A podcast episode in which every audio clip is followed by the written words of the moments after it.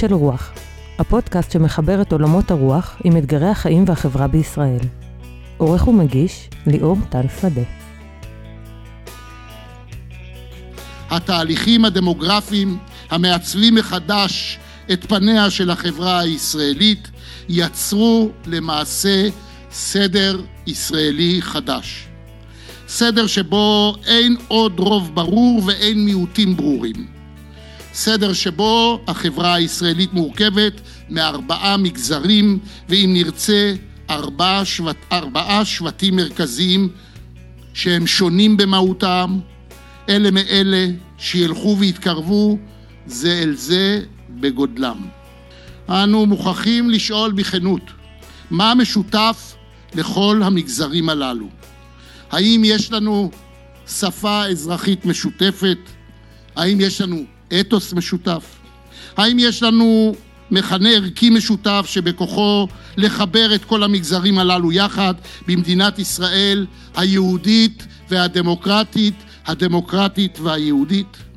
כולנו, חרדים וחילוניים, דתיים וערבים, כאן.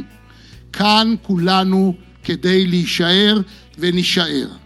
אני מאמין שישנם ארבעה יסודות שעליהם השותפות הזו מוכרחה לעמוד. הראשון הוא תחושת הביטחון של כל מגזר בכך שהכניסה לשותפות הזו אינה כרוכה בוויתור על מרכיבי היסוד של זהותו הוא.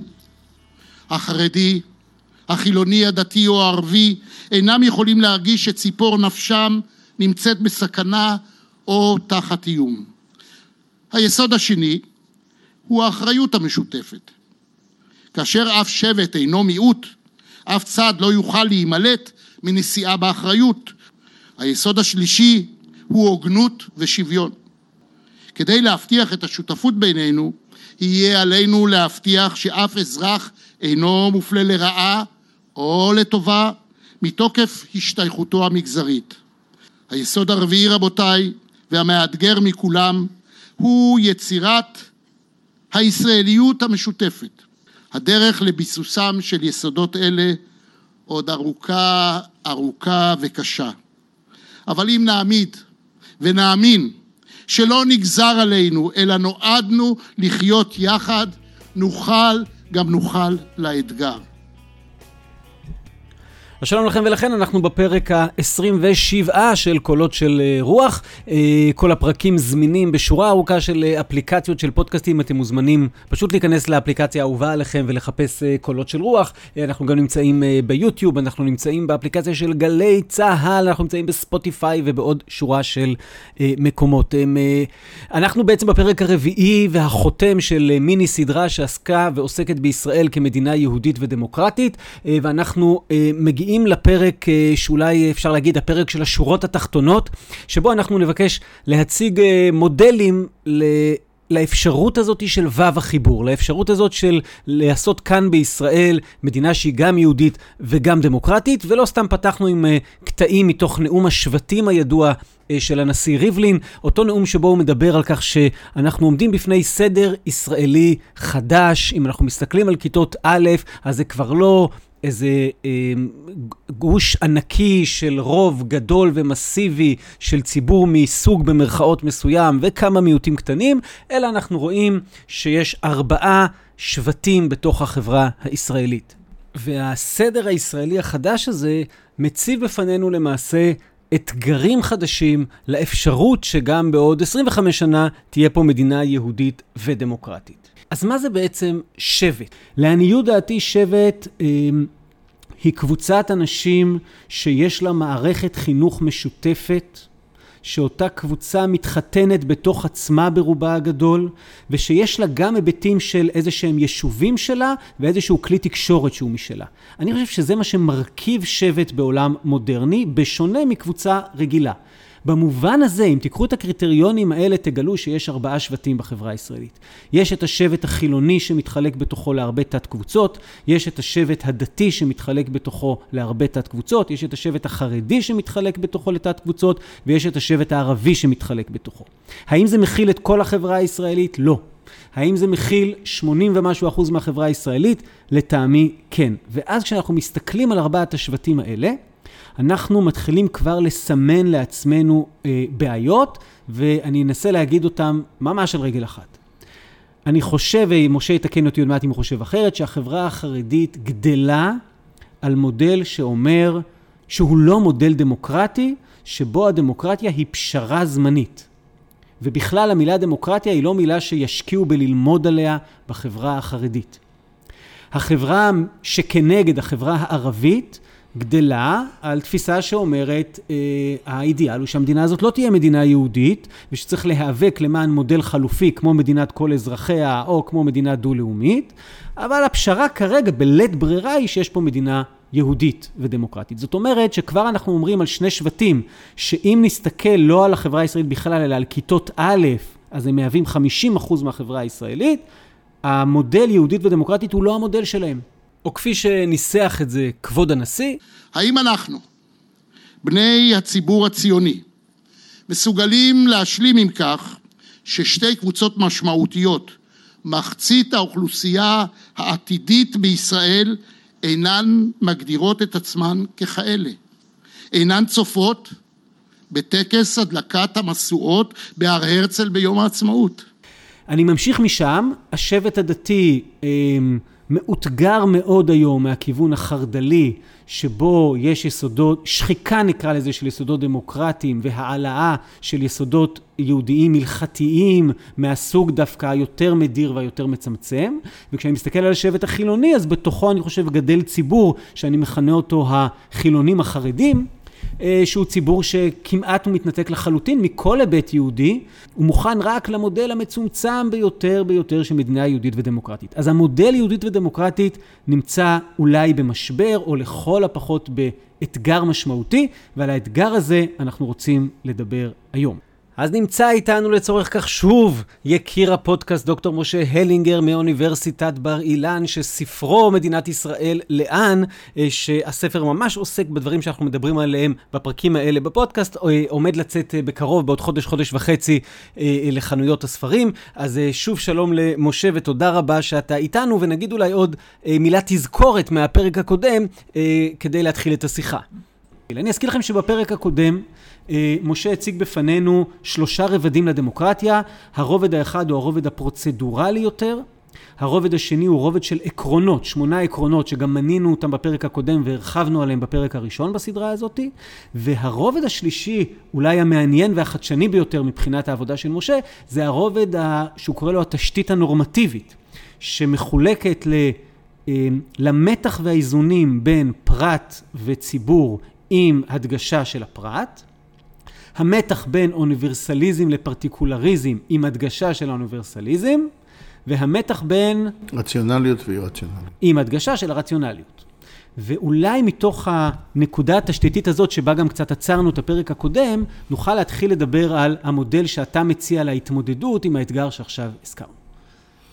אוקיי, okay, אז קודם כל אני רוצה לומר כמה מילים לגבי הפתיח שלך. Uh, אני חושב שהתמונה ששרטטת שבוודאי כשאמרת לגבי שני, שני השבטים, החרדי והערבי, שבכיתות א' הם כ-50 אחוז, פחות או יותר, וזה נשמע רע כשמדובר על כך שהם, לפחות בדור הבא, הם לא נמצאים בסיפור שמחפש את מה שמקובל פה כקונצנזוס, כמדינה יהודית ודמוקרטית עם ויכוחים מה זה היהודית ומה זה הדמוקרטית ואיך החיבורים ביניהם, אבל עצם המושג עדיין קיים כקונצנזוס בחברה הישראלית וחוקי יסוד ועוד.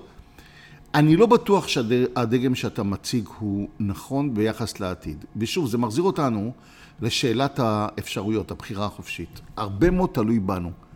בספר שאני כתבתי, ודיברנו עליו בפעם הקודמת, טיפה רק הזכרנו אותו, לגבי אתגרים למדינת ישראל כמדינה יהודית דמוקרטית, אני חותם את הספר באמת ברמב"ם לגבי אפשרות הבחירה שתלויה בנו, שאלוהים נתן לנו אפשרות בחירה, ואני אומר, זה תלוי בנו לאיזה כיוון אנחנו מתגלגלים.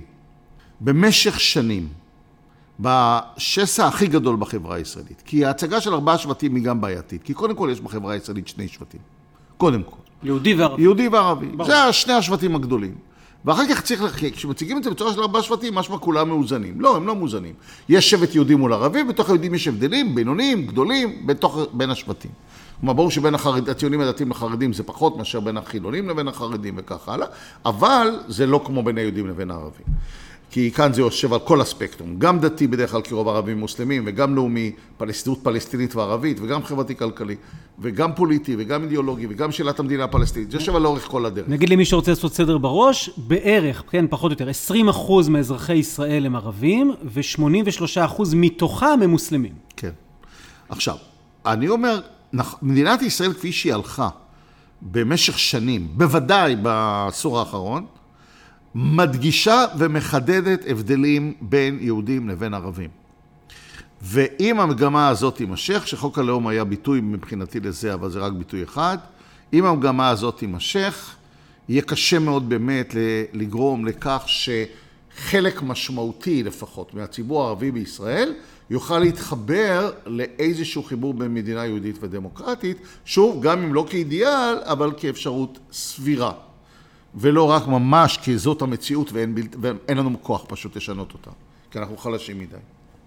אותו דבר לגבי החרדים. אם מדינת ישראל תמשיך לגלות את מידת האפתיות שגילתה ביחס לחרדים ותאפשר אה, היעדר לימודי אה, אה, מתמטיקה, אנגלית וכדומה, אזרחות כלשהי, אפילו אם היא לא ליברלית רגילה, אבל אזרחות כלשהי, דמוקרטיה ואזרחות כלשהי, עברית טובה ותקינה וכדומה, אז המגמה הזאת שצוירה כאן אה, גם כן תימשך. נגיד שאולי אפשר להגיד שמדינת ישראל גילתה אפתיות הפוכה כלפי שני הציבורים האלו. כלפי החרדים, בסדר, מה שאתם רוצים, יאללה, בואו נעשה את זה, זה עוזר לנו לקואליציה. כלפי הערבים, שום דבר ממה שאתם רוצים לא נעשה, אבל בשני המקרים זה בא מאפתיות ולא מאכפתיות. נכון, היא לא באמת, את החרדים היא ספרה מאוד מבחינה פוליטית, אבל לא מבחינת עתידם לעתיד מדינת ישראל. עכשיו אני אומר כאן את האמירה הבאה. החיבור בין הזהות היהודית והדמוקרטית של ישראל הוא must בשביל מדינת ישראל, גם בשביל לשרוד. לא יכולה להתקיים פה מדינה יהודית שלא תהיה מדינה דמוקרטית. אם לא תהיה פה מדינה דמוקרטית, יחליפו את הסכינים. כך שזה במונחים הלכתיים proper פיקוח נפש של המדינה היהודית. לכן היה ברור מ-day one, מלכתחילה. מיום שקם לפני המדינה, הקונגרס הציוני הראשון של הרצל ב-1797, הוא התנהל בצורה דמוקרטית. היה ברור, אנחנו רוצים להגיע למדינה יהודית לעם היהודי, אבל כל ההתנהלות שלנו חייבת להיות דמוקרטית. איזה דמוקרטיה, באיזה צורה, יש שינויים, גיוונים, אבל דמוקרטיה. אני לא חושב, נכון להיום, בניגוד למה שרבים אומרים, שעצם הדמוקרטיה הישראלית כרגע בסכנה, אבל יש היחלשות מסוימת של ערכים ליברליים ראויים בתוך דמותה של מדינת ישראל בשנים האחרונות. וכאן המון בידינו. אני רוצה להציע מודל, שאם אנחנו נלך בעקבותיו, קודם כל על בסיס התשתיות שמיד אני אפרט אותן, אפשר יהיה לחזק, בניגוד למה שכולם חושבים, בעת ובעונה אחת, את הזהות הדמוקרטית של ישראל דרך חיזוק הזהות היהודית של מדינת ישראל. כי נכון להיום זה נראה משחק סכום אפס. מי שמדבר על חיזוק הזהות היהודית זה בדרך כלל בפרשנויות לאומניות, אתנוצנטריות, מדירות את האחר, את הערבים, פוגעות באנשים בחופש הדת שלהם, באנשים רפורמים, בחילונים שרוצים נישואים אזרחיים וכדומה. זאת אומרת, עצם חיזוק הזהות הלאומית הוא כאילו, או לא כאילו, בפועל, על בסיס של החלשת היבטים דמוקרטיים ליברליים. וההפך, מי שמדבר, אני רוצה מדינת ישראל, מדינה דמוקרטית נקודה, כמו שאמרת לגבי הציבור הערבי, שמדבר על זה מול היהודים, דרך אגב הוא לא מדבר על זה מול עצמו, כי בתוכו יש לו בעיות דמוקרטיות קשות ביותר ביחס לנשים, ביחס להומוסקסואלים, באלימות, באלף ואחת בעיות מהסוג הזה, אבל אל מול היהודים... חלקו גם אומר את זה, זאת אומרת, איימן עודה, אתה יכול לשמוע אותו הרבה נכון, מאוד גם לא פנימה, אבל... נכון, אבל הם לא עושים, זה לא נאמבר 1 אצלם, והם לא נאבקים על זה, והם לא שמים את זה כפיקוח נפש של העתיד שלהם, כי זה מה שהם היו צריכים לעשות. על כל פנים, הערבים מדברים על זהות דמוקרטית. וכמובן אני לא רוצה לראות בפנים זהות יהודית. אני טוען לא. השילוב חייב להיות בתוך הסיפור, ואז לכאורה איך. איך באמת אפשר לחזק זהות יהודית וגם לחזק זהות דמוקרטית. שזה אגב נורא מעניין, אני, אני בא מתוך העולם של ההתחדשות היהודית, בתי המדרש הפלורליסטיים ובתי המדרש החילוניים וכן הלאה, הפודקאסט הזה הוא חלק מקולות, שחלק מהותי מהפרויקט שלקחנו על עצמנו זה ממש זה, אנחנו הרבה שנים עובדים על איך מחזקים את שני היסודות, את היהדות בפרשנותה היותר נקרא לזה הומניסטית, פתוחה, ליברלית וכו' וכו', ואת הדמוקרטיה אה, באזורים שבהם היא נותנת מקום של כבוד לתרבות הלאומית שאליה יש אז, אז זה מעניין כאילו החיבור הזה נכון. שנוצר כאן, כי אתה לא בא מהעולם הזה בכלל. נכון, אני לא בא משם, אני בא מתוך השיח היהודי ההלכתי, התרבותי ההלכתי וכדומה. אוקיי, אז מה המודל? איך עושים את זה? אז רגע, אני רק צריך לומר, לפני זה עוד משפט מקדים אחד. מדוע זה כל כך חשוב? קודם כל זה חשוב מבחינה פרגמטית. בגלל השינויים הדמוגרפיים בתוך הציבור היהודי במדינת ישראל, רוב הילדים שנולדים, היהודים, אז נעזוב כרגע את הערבים, רוב הילדים היהודים שנולדים במדינת ישראל, נולדים מראש כשההסתכלות שלהם היא הסתכלות שבמקום הראשון נמצאת אצלם היהדות, והדמוקרטיה רק במקום השני. כי זה מדובר גם על חרדים, זה נכון לחלק לא מבוטל מהציונים הדתיים, זה נכון לחלק לא מבוטל מהמסורתיים, זה נכון אפילו לחלק מהעולים, מהדור השני של העולים מברית המועצות לשעבר, בעלי עמדות ימניות. יהודיות במובן התרבותי, לאומי, לא במובן הדתי, אבל יש בהם היבטים לאומניים וממש לא דמוקרטיים. לכן אנחנו מדברים על, על למעשה הרוב של הציבור היהודי. כך שהנוסחה שאני אומר כך, כל אלה שניסו לחזק את הדמוקרטיה בישראל עד היום ודיברו דמוקרטית, דיברו רק לאותו קהל של משוכנעים בציבור חילוני, ברובו אשכנזי, מרכז אה, שמאל, אה, אליטה סוציו-אקונומית של מעמד בינוני גבוה גבוה, זה רוב האוכלוסייה הזאת. וזה לשכנע את המשוכנעים, ואתה לא יכול לדבר דמוקרטיה לרוב הציבור היהודי בישראל אם אתה לא מדבר בשפה יהודית. ואז דרכה להכניס את הדמוקרטיה. זה מסיבות פרגמטיות. אבל הטענה שלי היא הרבה יותר מאשר סיבות פרגמטיות. הטענה שלי היא שזה מה שאנחנו צריכים לעשות. כיוון שהיהדות היא מורשת תרבותית עתיקה. עכשיו, אני יהודי אורתודוקסי. שמשתדל לחיות כמידת יכולתו על פי ההלכה, יש דברים בהלכה שאני לא אוהב, יש דברים שאני גם לא מקפיד עליהם. ודאי השולחן ערוך לא היה שמח לכך שאני הולך לקולנוע, רואה סדרות טלוויזיה, קורא ספרות יפה, שלפעמים היא לא מעניין. בדיוק לפי ההלכה. יש דברים שאתה לא מקפיד עליהם, או יש דברים שאתה מורד בהם? אני לא מורד, אני פשוט, אה, לא- אני אומר, אני, אני, אני חייב לומר כאן מילה אחת מאוד משמעותית שהיא רלוונטית, למה זה ציבור רחב מאוד.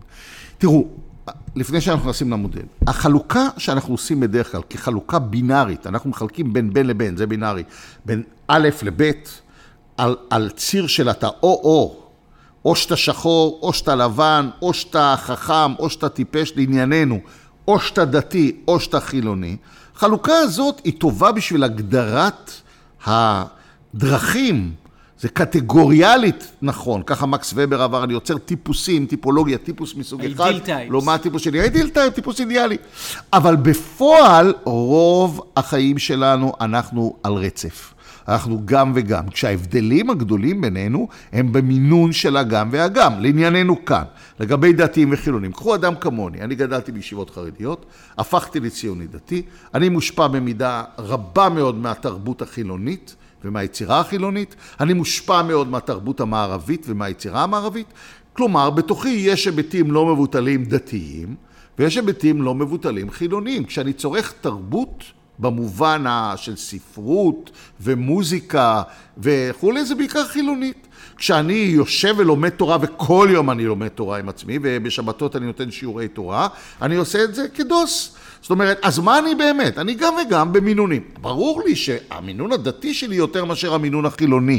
הדת היא כל כך דומיננטית בעולמי, אבל אני מודע מספיק לדעת עד כמה חלק מהערכים שלי, כמו החתירה לשוויון בין גברים ונשים וחירויות, הם באים ממחוזות חילונים או מערביים או יהודיים עצמם, של הוגים יהודים כמו בובר ואחרים, חילונים, או לפחות רליגיוזים לא אורתודוקסים, ואני מושפע מאוד מהמקומות האלה, אני לא משחק בכאילו. עכשיו, זה נכון לרובנו. אנחנו גם וגם. לכן, כשאני מנסה להציג פה מודל של גם וגם, אני לא אומר פה דבר מופרך, אני באמת, לדעתי, משחק לתשתיות שנכונות לפחות ל-85-90 אחוז מהציבור היהודי במדינת ישראל. עכשיו, מה אני מציע באמת?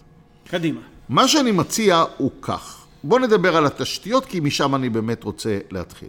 כשדיברנו בפעם הקודמת, בפודקאסט הקודם, כשדיברנו על אה, שלושת הרבדים של הדמוקרטיה הליברלית על פי מיטב הבנתי, דיברנו על שני רבדים, ואז אמרנו, אחרי הרובד העליון שזה פרוצדורות, ואחר כך יש רובד של עקרונות שהוא רובד ביניים, יש רובד תחתי שזה תשתיות נורמטיביות, כלומר זה פריזמה דרכם מסתכלים על המציאות. וכאן דיברנו על שלושה דברים שאני רוצה לדבר עליהם כרגע איזה שלוש-ארבע דקות, ודרכם להציע פתרון. אמרנו שלושה דברים. אחד, שהפן האינדיבידואלי בדמוקרטיה יותר חזק מאשר הפן הקולקטיבי. דיברנו שהפן האוניברסלי, כלומר שייכותי לכל האנושות, יותר חזק מהפן הפרטיקולרי, הייחודיות של העם שלי, הלאום שלי, הדת שלי וכדומה. ועל כך שכשאני מקבל החלטות פוליטיות, אני מנסה לתת משקל גדול יותר לפן הרציונלי, להיגיון, להנמקות, לוויכוחים על בסיס הנמקות הגיוניות, מאשר לשיקולים רגשיים, חווייתיים, מיסטיים, אה, אני כפוף לאיזה אה, קמעות וכדומה. בתוך המורשת היהודית, בכל, אחת מה, בכל אחד מההיבטים הללו, יש כיוונים שונים. היהדות היא גם אינדיבידואלית וגם קולקטיבית. היא גם אוניברסלית וגם פרטיקולרית. היא גם רציונלית וגם אי-רציונלית. כאשר הוגים שונים, אסכולות שונות, הם על הרצף. שיש כאלה שהם יותר נוטים לכיוון האינדיבידואלי מהקולקטיבי, יש כאלה שיותר נוטים לכיוון האוניברסלי מהפרטיקולרי, יש כאלה שהם יותר רציונליים כמו הרמב"ם, יש כאלה שהם יותר אה, אי רציונליים כמו בספרות הקבלית מיסטית וכדומה. אבל היהדות מחפשת מורכבות ומתחים. היא לא רוצה מונוליטיות. זה היסוד היסודות ב-DNA היהודי. כל דבר שהוא פשוט, ברח ממנו. תמיד חפש את המתח. היהדות עצמה היא גם דת והיא גם עם. יש עם ישראל בזמן התנ"ך, יש עם יהודי מאז אה, תקופת בית שני, אלה שהם צאצאי שבט יהודה והמסתפחים אליהם, זה היהודאים שהפכו ליהודים, וכדי להיות בן העם היהודי, אתה יכול או להיוולד, שזה עניין ביולוגי, לאם יהודייה לפחות לפי ההלכה, לפי הרפורמים היום גם אם אתה בן לאב יהודי ומרגיש יהודי, או להתגייר, שזה בכלל טקס דתי, זה לא עניין ביולוגי, ואז אתה יכול להגיד אלוהינו ואלוהי אבותינו, שבכלל הם לא האבות שלך.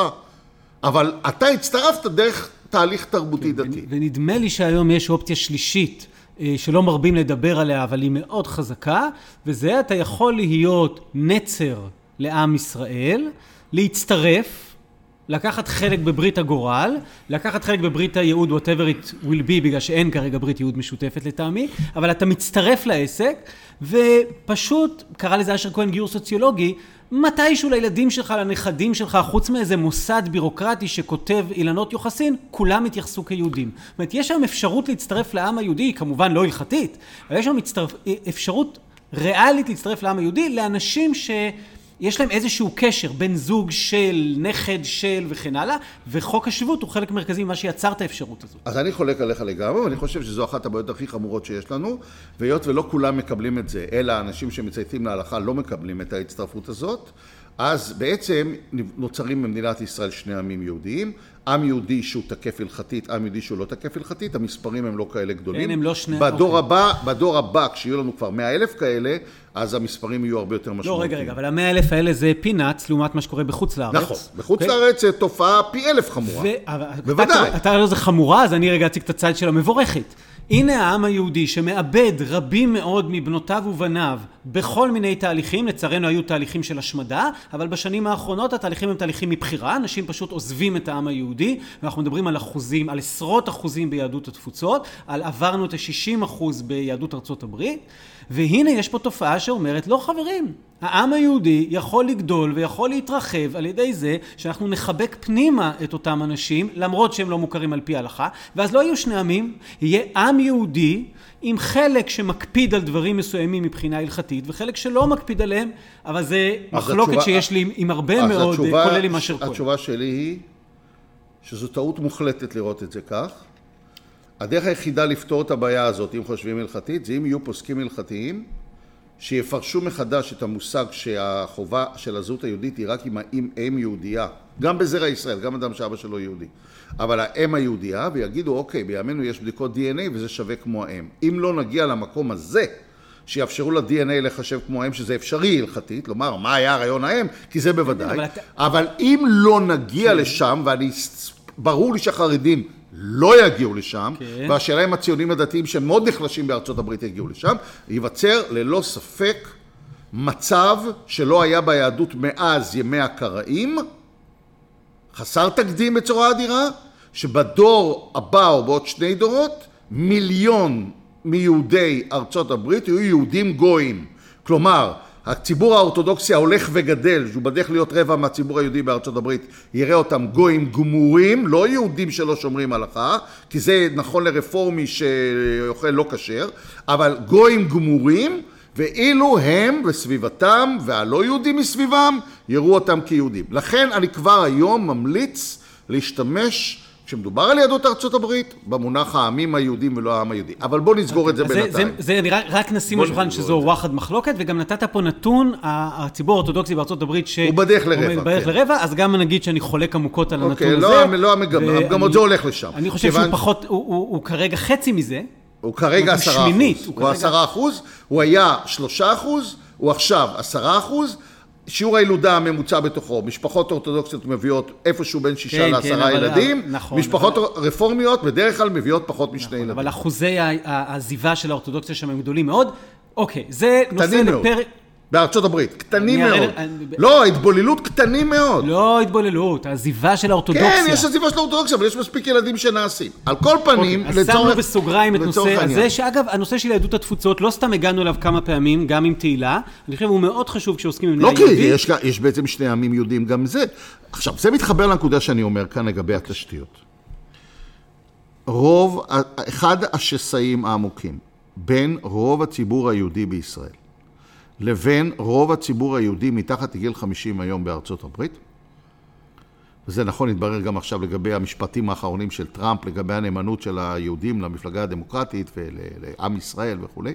אחד ההבדלים, בעצם אולי יסוד היסודות של ההבדלים, זה שבהגדרת הזהות של מי זה להיות יהודי בעצם, בעולם היהודי האמריקני של רוב היהודים שהם לא אורתודוקסים, אורתודוקסים הם כעשרה אחוז, יש הרבה לא מזוהים בכלל, אבל מתוך האחרים, רפורמים, קונסרבטיביים ואחרים, בהגדרת הזהות שלהם, הם לוקחים מתוך המורכבות היהודית שהיא גם אוניברסלית וגם פרטיקולרית, וגם אינדיבידואלית וגם קולקטיבית. כלומר, אני בן לעם ישראל, אבל אני יחיד אדם באשר אני. אני בן האנושות, כל אדם נברא בצלם אלוהים, זה הפן האוניברסלי. מצד שני, אני בן עם ישראל עם ברית תורה, עם חגי ישראל וכדומה. מבחינתם, יסוד היסודות וקודש הקודשים, אצל הלא אורתודוקסים בארצות הברית, זה הפן האוניברסלי. זאת אומרת, במה אני יהודי? תיקון עולם. בזה שאני מתקן עולם. בזה שאכפת לי מהחלשים והנתקעים. בזה שאני אעזור לאפריקה. בזה שאני הולך ומתרחק ממדינת ישראל שמאז 67 ועוד יותר תחת הליכוד ועכשיו עם אה, נתניהו וכולי, היא נהיית לאומנית, שוביניסטית, אתנוצנטרית, מפלה, מדכאת, כובשת פלסטינים וכולי. עכשיו, זה אצלם. לעומת זאת, בקרב היהדות האורתודוקסית האמריקאית, הגדלה באחוזים שלה, ותגדל בהמשך, ובקרב, אבל עדיין תישאר מיעוט, ובקרב הציבור היהודי בישראל, הדתי, החרדי והמסורתי, הרוב הולכים. להגדרת זהות פרטיקולרית. כלומר, במה אני יהודי? בזה שאני שונה מהגויים. בזה שיש לי משהו ייחודי. במה זה שהגויים רודפים אותי כעשו שונא את יעקב. בזה שאני לא צריך להתחשב בכל מה שהעולם יגיד כאום שמום. בזה שאני צריך להיזהר שמסתננים לא יבואו בהמוניהם והם יהרסו לנו את דמותה של מדינה יהודית ואנחנו יכולים גם להוציא מכאן ילד בן 13 בן לאימא פיליפינית אה, היות ואימא שלו באופן לא חוקי נשארה בארץ וכך הלאה וכך הלאה. בזה אני יהודי, כלומר בפן הפרטיקולרי. תגיד לי אם אני מבין אותך נכון, את המקום שאנחנו חותרים אליו. כן, עשינו פה סוגריים ארוכים, אבל אני חושב שזה חשוב, כי יהדות התפוצות חשובה אה, לדיון. אה, האם בעצם מה שאתה אומר זה ככה? תקשיבו, בתוך היהדות יש במתח שבין אה, פרט לציבור גם וגם. בתוך היהדות, במתח בין פרטיקולרי לאוניברסלי, יש גם וגם. אני מציע שהאופן שבו נתמודד עם המתח יהודית ודמוקרטית, יהיה שנעשה עבודה קשה מאוד לחזק את הפן היהודי, אבל היהודי הרציונלי, אוניברסלי, שם במרכז את הפרט. זאת אומרת, ניקח את החלק הזה, וננסה לחזק מאוד את הזהות היהודית הזו, בניגוד לזו שכרגע אולי מנצחת במגרש היהודי, לחלק הזה יתחברו לא רק ואולי אפילו לא בעיקר הציבורים שהיום לכאורה היהדות היא יותר חשובה להם, אלא לזה יתחבר ציבור חילוני גדול, ציבור מסורתי גדול, ובאופן הזה... וציבור, לא, וציבור יהודי אמריקאי גדול. וציבור יהודי אמריקאי גדול, ובאופן הזה אנחנו נתחיל לייצר פה יהדות ודמוקרטיה שהן הולכות ביחד, ולכן המודל של יהודית ודמוקרטית יחדל להיות בסכנה. נכון. עכשיו, אני אומר עוד פעם, צריך להיזהר במה שאני אומר. מישהו ליברל אינדיבידואליסט, אמרתי בפעם הקודמת, שאדם כמוני שמחפש את המורכבות שבמחויבות העמוקה למורשת היהודית מצד אחד, ושוב אני אומר, זה לא חייב להיות דתי, אני מדבר מבחינה תרבותית. המחנה המשותף ביני לבינך, אתה לא, לא אדם שמגדיר את עצמו היום בוודאי כחלק מהעולם האורתודוקסי שומר המצוות במובן הזה, הרגיל, אתה יכול לשמור מצוות, אבל לא, לא במובן האורתודוקסי. רחוק, רחוק, ודאי. לא, אתה שומר מצוות, אבל בדרכך שלך, לא בדרך האורתודוקסית. כן, לא, אני יהודי תרבותי, אני יהודי נכון, אבל אני לא יודע, אפשר להתווכח האם מושג המצווה רלוונטי לגביך, וזה דיון רציני. אוקיי, נכון. זה דיון רציני, אבל בטח לא במשמעות האורתודוקסית שלה. נכון, וכמו אוקיי. שאני נוהג לעשות, אני מפנה את המאזינים שלא שמעו, עשינו סדרה על יהדות חילונית, ובה הקדשנו פרק למודל של ביאליק ופרק למודל של ברנר, אז אני רק אומר, שווה, מי שלא שמע כן, את זה, שווה לחזור. כי אני חושב שמודל המצווה הוא מאוד משמעותי לחילוני עמוק, זאת אומרת, אדם שיש לו תפיסה יהודית, חילונית, עמוקה, לאומית, תרבותית, מורשת דתית משפיעה לו, אבל הוא לא אדם שחי לפי ההלכה. זה ברור שככה, בינך לביני יש לא מעט מחלוקות, אני זוכר שפעם... אה, הם הגיעו לרמות של רגישות מאוד גבוהה כש, כשדיברנו על ברית מילה. הנה עכשיו, לפני כמה דקות, כשהתחלנו לדבר על נישואי תערובת, נכון. התחלנו להרגיש את המחלוקות, אבל המרכז של המודל שאנחנו מדברים עליו כאן, שהוא חיזוק משמעותי מאוד של הפן היהודי מהסוג היותר וחיזוק משמעותי מאוד של הפן הדמוקרטי, בזה אין בינינו כמעט שום פער בכלל. אולי. בוא נראה את הנקודה הבאה, כי אני, כן. יכול להיות שפה כן יהיה פער בינינו. זאת אומרת, אני אדם שהוא גם יהודי אורתודוקסי, גם ליברל, אבל אני גם קומיוניטרי. מה זה אומר שאני קומיוניטרי? זאת אומרת, אני מאמין בכך, זו גישה שהתפתחה בשנות ה-80 בארצות הברית, ורוב ההוגים שלה היו יהודים דרך אגב, לא אורתודוקסים, שה... הבנתם היא שהאדם לא יכול להיות סתם אינדיבידואל או סתם אוניברסלי. Imagine של ג'ון לנון, תדמיין עולם ללא דת, ללא מדינה, ללא לאום, אלא כולנו human beings, כולנו בני אדם. Imagine זה אחד משלושת השירים הכי אוהבים עליי בעולם, אבל אני לא מחובר לחלום הזה שבוא נבטל את כל ההיבטים הקולקטיביים הפרטיקולריים שלנו. זה מה שאמרה הגישה הקומיוניטרית, קהילתנית בעברית. אנחנו לא נולדים כאדם מופשט, אנחנו נולדים לתוך קהילות תרבותיות. יש לנו רצף. ורוב הקהילות התרבותיות מושפעות מהדת, גם אם היום הן לא דתיות, אבל הן יונקות ממסורת ארוכה של כריסמס או של חנוכה או לא משנה מה, ממורשת דתית, ולכן מאוד חשוב לחזק את הפן הקולקטיבי הפרטיקולרי שהוא בעולמנו, אבל ברור שהקומה הראשונה, כפי שהגדיר את זה הפילוסוף שאני מאוד אוהב, מייקל וולצר, הקומה, היהודי האמריקאי, הקומה הראשונה צריכה להיות אוניברסלית. זאת אומרת, הקומה הפרטיקולרית והקולקטיבית של מי אנחנו כיהודים ומה התרבות שלנו, היא על בסיס הקומה האוניברסלית. בתפיסה הזאת שאתה עכשיו מביא, שעוד מעט אני רוצה לקשר אותה לאחת המשניות, אמ, אני חושב יש, זאת אומרת, זה אוניברסלי, זה פרטיקולרי לאומי, וזה פרטיקולרי תרבותי קהילתי. נכון, זאת נכון. אומרת שאם עסקנו קודם בשבטים, אז כל אחד מביא איתו אה, משהו, זה גם המודל הרב-תרבותי, נכון. מביא איתו נכון. משהו חשוב מאוד בהיבטים התרבותיים, ואז נגיד, אתה לא צריך להכריע בין שלוש הקומות הללו, אתה צריך לחבר ביניהם, וכל הזמן אבל, ועל זה יהיו הרבה מחלוקות לדעת, כשתגיע התנגשות חמורה בין האזור של זכויות אדם, הקומה האוניברסלית והאזור הרציונלי, לבין האזור התרבותי פרטיקולרי, בהתנגשות חמורה, האזור שינצח יהיה האוניברסלי, אה, האזור הרציונלי, האזור של הפרט. כן, אם, אלא אם כן מדובר באמת, אה, זה לא תמיד יהיה, אבל לא. התפיסה הזאת אומרת שתהיה קדימות ליסוד האוניברסלי. לא לנצח, אלא קדימות. זה אומר שיש עדיין כן, מקרים... כן, ודאי, לכן הצגתי התנגשות חמורה. נכון, אבל ש... יש עדיין מקרים שהפן הפרטיקולרי יגבר, גם לפי התפיסה הדמוקרטית הליברלית. אז גם בזה אנחנו שותפים. לא, למשל, בדמוקרטיה חושב... ליברלית, בשעת מלחמה למשל, היא, היא הולכת יותר עם האנחנו הציבורי הקולקטיבי והפרטיקולרי. יש טובות המדינה, ויש צורכי ביטחון, ויש כן. התגייסות לפעמים, חובה, כמו שהאמריקאים מלחמת העולם השנייה, שזה פגיעה איומה בזכויות הפרט. כלומר, אנחנו, האיזונים הם תלויים גם בהקשרים. תלויי נסיבות, ודאי. ודאי, בהקשרים. תראה, יש משנה מאוד יפה במסכת אבות שאתה מכיר בעל פה, שאומרת שחביב אדם שנברא בצלם, והוא פתאום במשפט שאחרי חביבים ישראל שנקראים בנים למקום. נכון. אני נכון. חושב שיש, עכשיו זה לא סתם הסדר של המשנה. נכון. מתחיל, אה, זה גם הסדר של ספר בראשית. כל- הוא מתחיל. בחביב אדם שנברא ברור. בצלם, כן. הוא מגיע לחביבים מישראל שנקראים בנים למקום. אני חושב שהמודל הזה אומר, אתם חייבים להחזיק חזק מאוד את שניהם ביחד, לחיות את המתח הזה ולהגיד שיש בעיה בציבורים מסוימים בישראל, שברגע שאתה אומר את המונח אהבת ישראל, אתה כבר ימני פשיסט. ויש בעיה עמוקה מאוד בציבורים אחרים לגמרי בישראל, שכל מה שקשור לזכויות אדם, כל מה שקשור לפן האינדיבידואליסטי, נחשב שם כטריפה כמעט.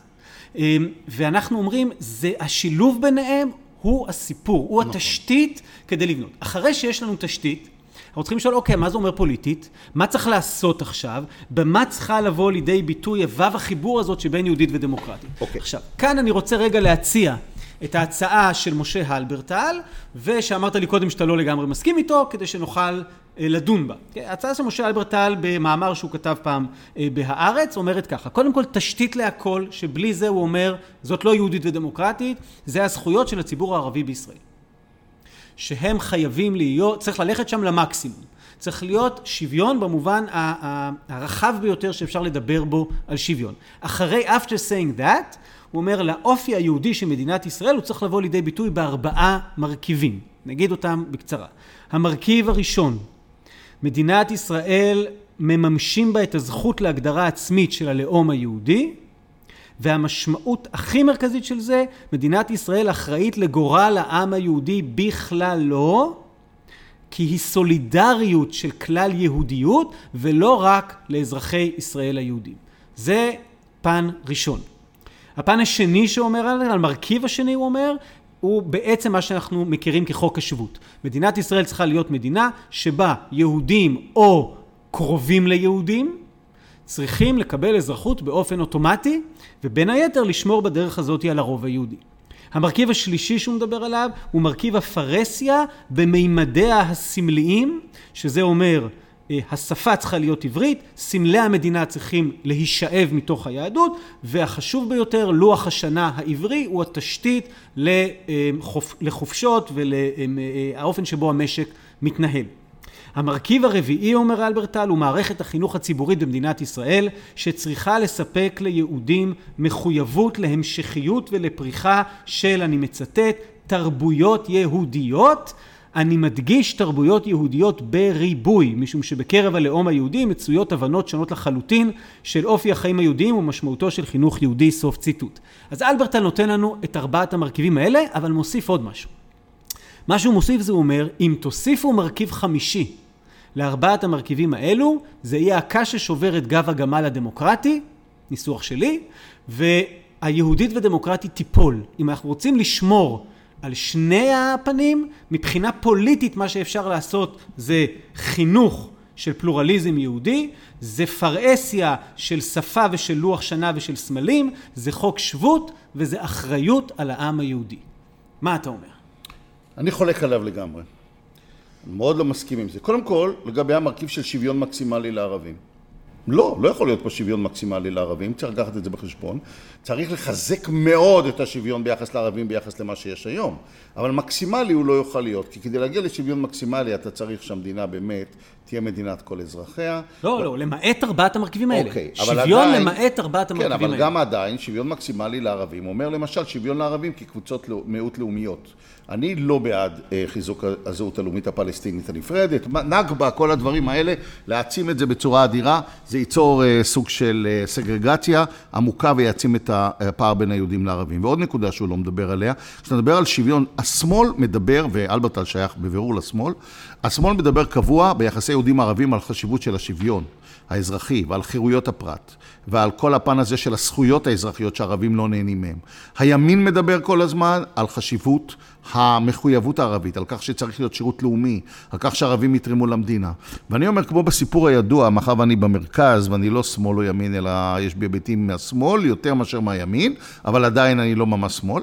אה, אה, אני אומר כך, הרב בזמנו שבאו אליו שתי נשים והתווכחו, הוא שמע את הראשונה, הוא אמר לה, את צודקת, הוא שמע את השנייה, הוא אמר לה, שאמרה בדיוק הפוך, אמר לה, את צודקת, ואשתו הרבנית שומעת, הוא אומרת, שתיהן לא יכולות להיות צודקות, כי כל אחת אמרה ההפך. אז הוא אומר, גם את צודקת. אז אני אומר, מהבחינה הזאת, גם השמאל... שזאת הגמרא הידועה של אלו ואלו דברי אלוהים חיים. במידה רבה, כן. אז אני אומר, שניהם צודקים. אנחנו צריכים להרים אה, את הרף האוניבר, האוניברסלי במובן של שוויון כלפי ערבים, ולא באופן מופשט, אלא מתוך המקורות היהודיים של תורה אחת תהיה לכם, אה, לגר ולגר איתכם. 36 פעם התורה מדברת על יחס לגר ולתושב, ו- וחוזרת לנושא של זכירת יציאת מצרים.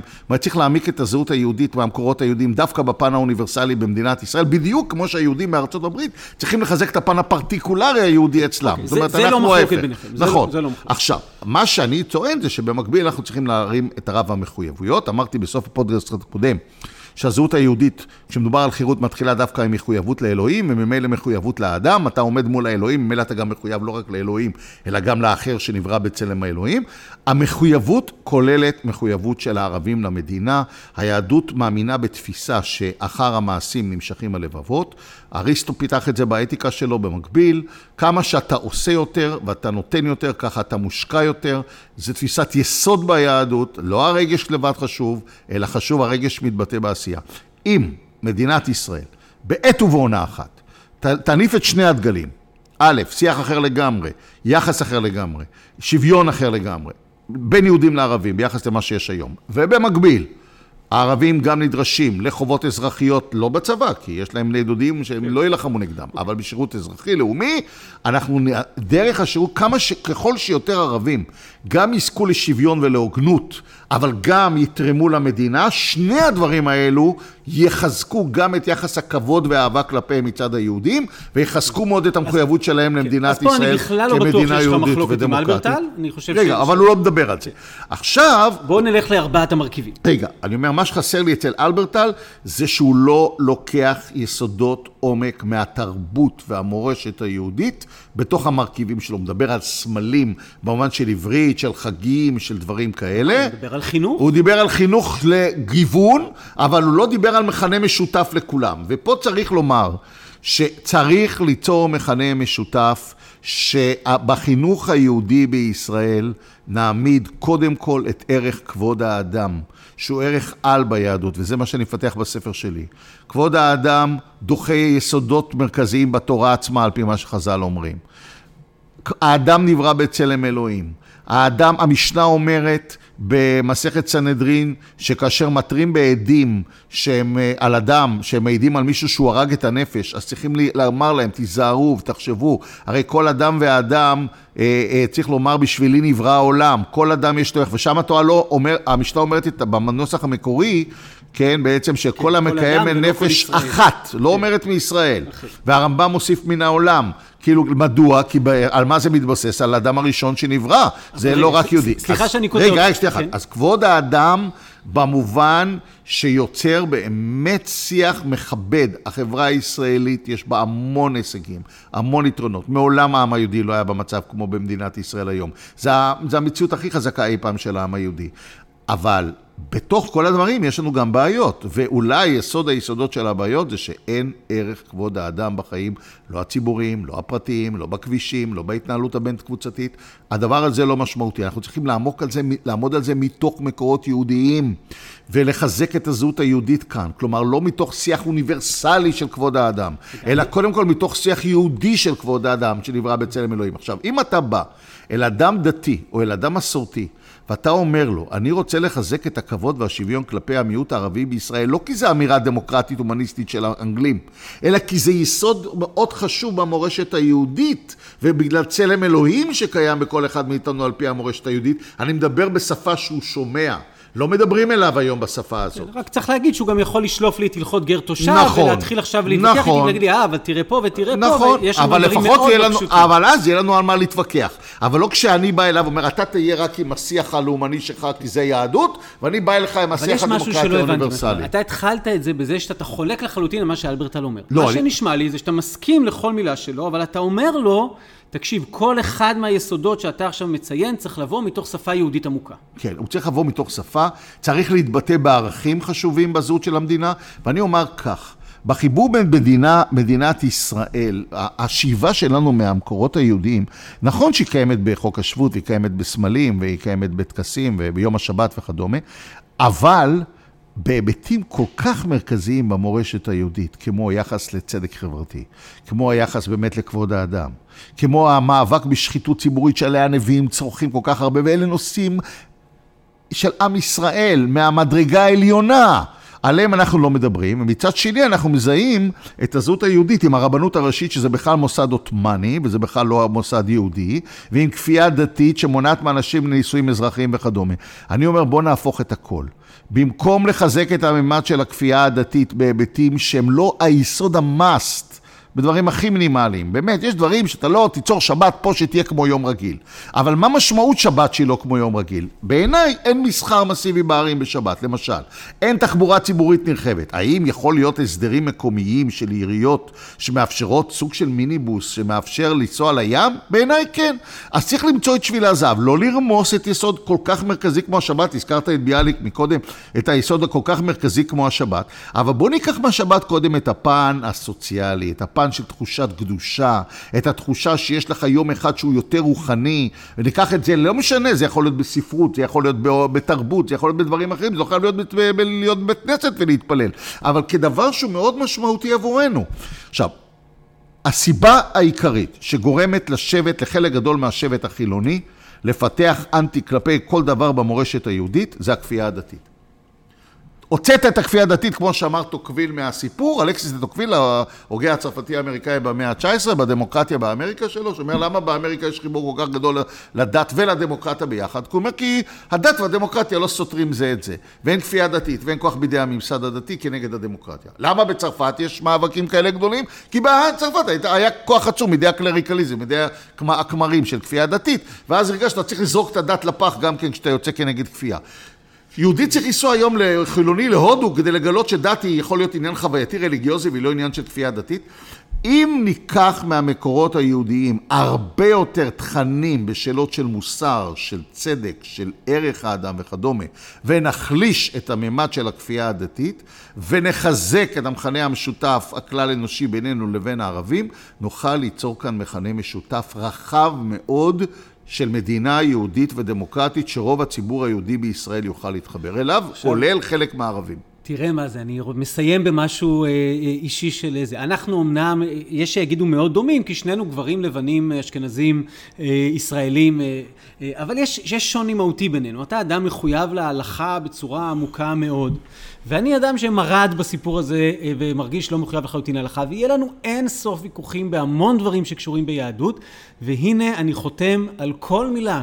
מהמודל הזה ומהסיומת של הדברים שעכשיו אמרת, מה שאולי אה, אני מקווה יכול להוות איזשהו סמל עידוד שאומר, אה, אני חושב, האזור הזה של חיזוק עמוק, עמוק ורציני של זהות יהודית מהפן הזה, כרגע לא יהיו שותפים לו החרדים הדתיים והחרדים החילוניים. הם לא יהיו איתנו במשחק.